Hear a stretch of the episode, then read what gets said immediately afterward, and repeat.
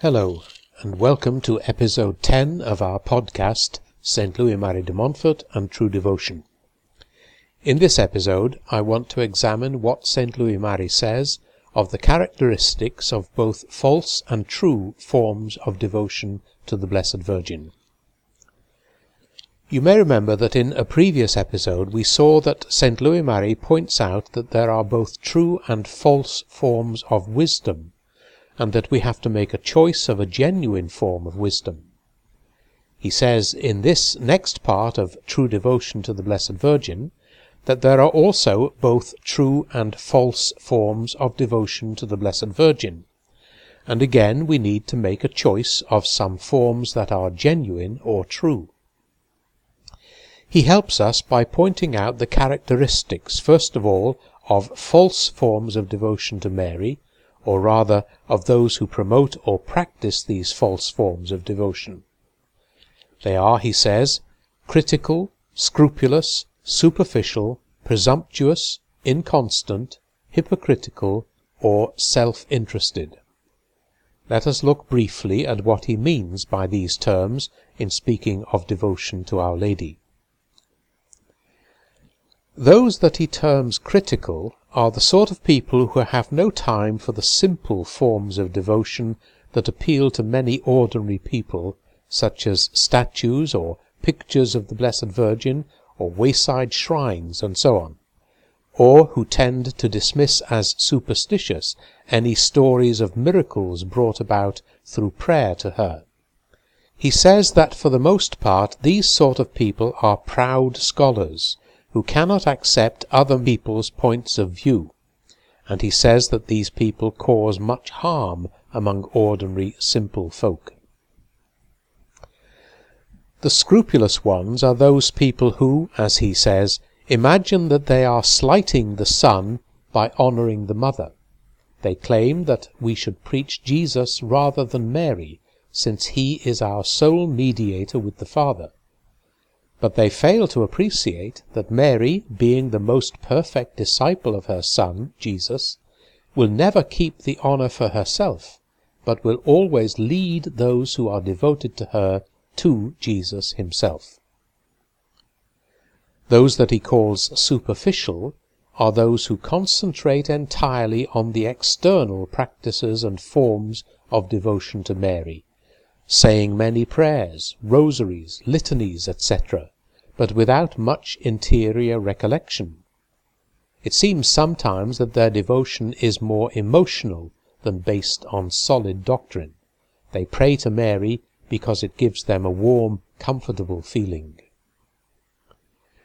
Those who are presumptuous in their devotion to Mary are people who seem to think that, provided they say the Rosary, observe the nine first Saturdays, wear a medal of the Blessed Virgin, even the miraculous medal, that that is all they need to be sure of Mary's help to be saved from eternal damnation.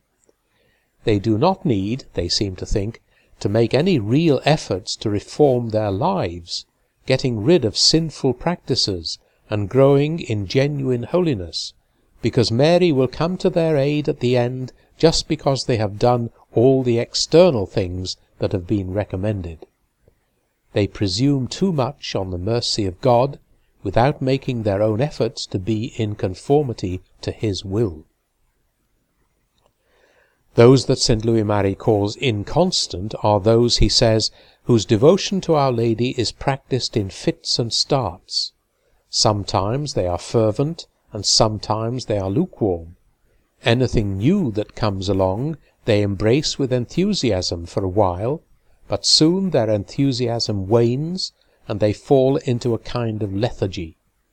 Often this is because they have taken on too much to begin with.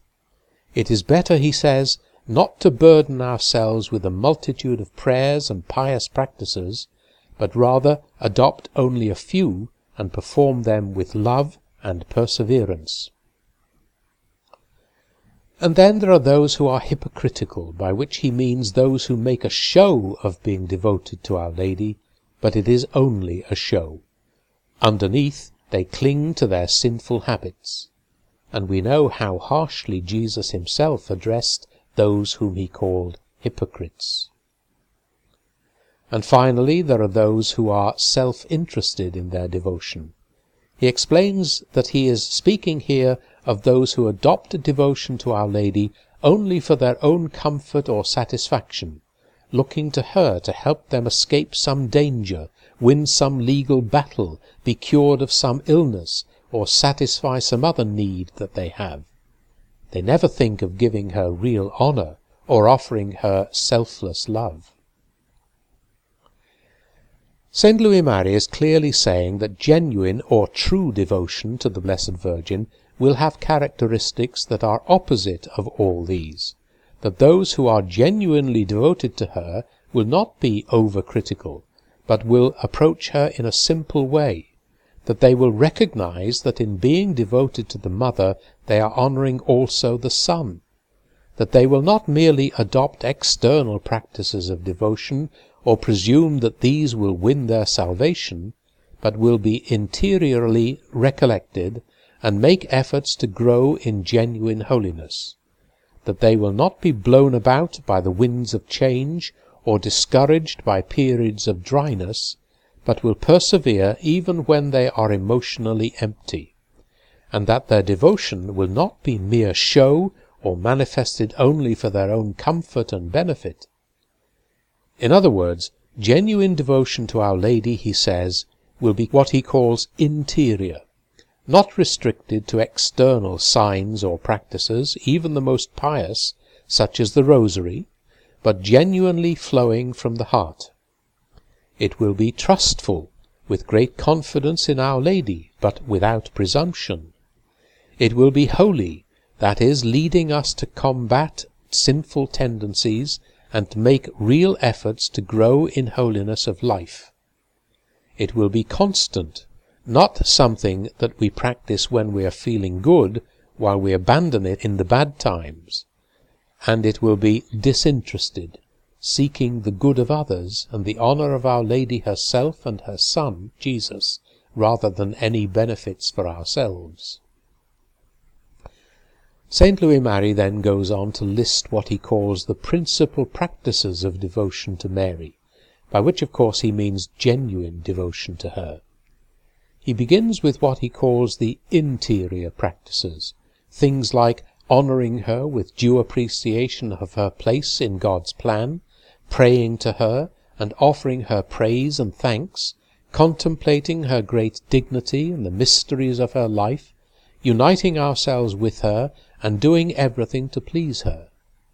And he ends this list with what he will take up again later in his book, beginning, carrying out, and completing our actions through her, in her, with her, and for her, in order to do them through Jesus, in Jesus, with Jesus, and for Jesus, our last end. We too will be looking more deeply at this in later episodes of the podcast.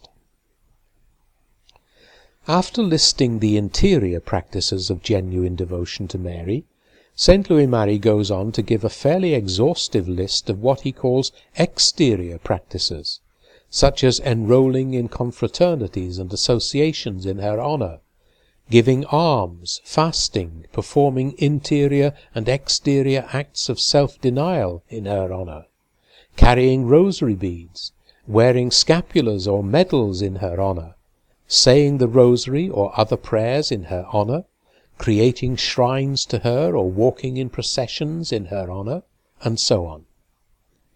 And he ends this list of external practices of devotion with solemnly giving oneself to her by a special consecration. It is interesting that he lists this practice which he is going to take up and class as the perfect form of devotion to her, as an external practice.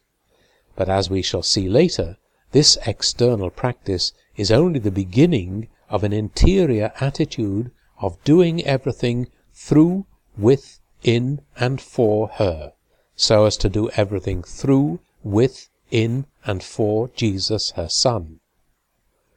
Finally, in this section, he claims that all these external practices, and indeed any external practice of devotion to Mary, is a wonderful help for souls seeking holiness, provided that it is done with the right intention of pleasing God, and is performed with attention, devotion, and decorum. Next time we will see what St. Louis Marie calls the perfect practice of devotion to Our Lady, and it is there that we come to the very heart of his teaching. Until then, goodbye, and God bless you all.